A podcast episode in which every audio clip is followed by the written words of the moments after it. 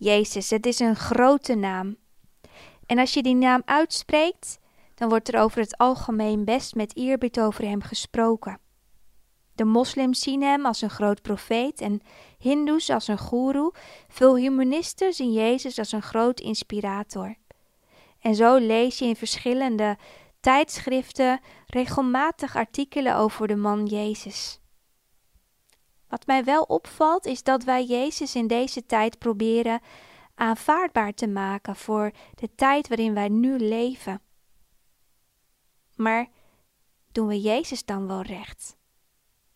Als we Jezus aanvaardbaar maken voor deze tijd, maken we hem dan ook niet direct kleiner?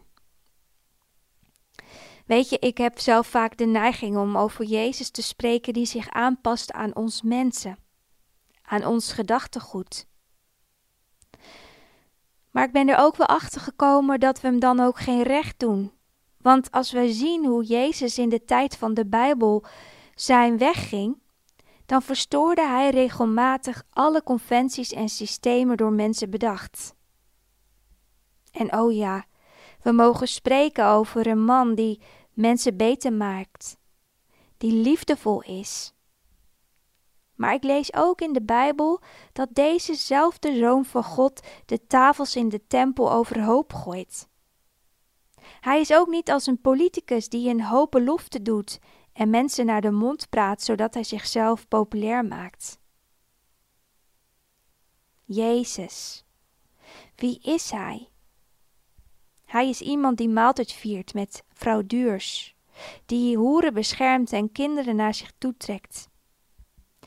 Hij geneest zieken en zorgt er zelfs voor dat een bruiloft niet in het water valt wanneer de wijn op is. Maar er zit ook een andere kant aan deze man. Veel van zijn woorden en onderwijs leggen de vinger op de wond.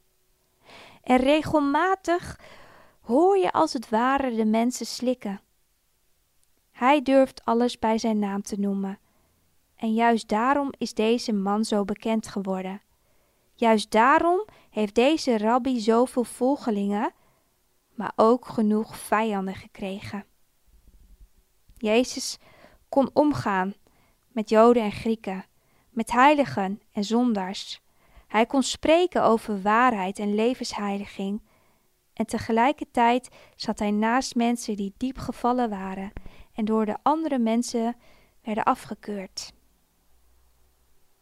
Kunnen wij Jezus aanvaardbaar maken in deze tijd? Ik ben soms wel eens bezorgd dat wij Jezus willen laten passen in ons denken. Maar besef dat Jezus niet past in een hokje of een vakje. Vandaag de dag hebben veel mensen een beeld van God. Zo hoor je nog wel eens dat God alleen liefde is. Of dat God een oordelende God is. Het ene etiket past je beter dan het andere.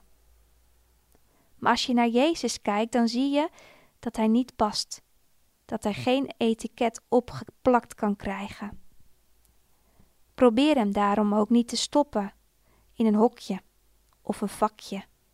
Maar let vooral op hoe deze man zich beweegt, hoe hij luistert, hoe hij spreekt.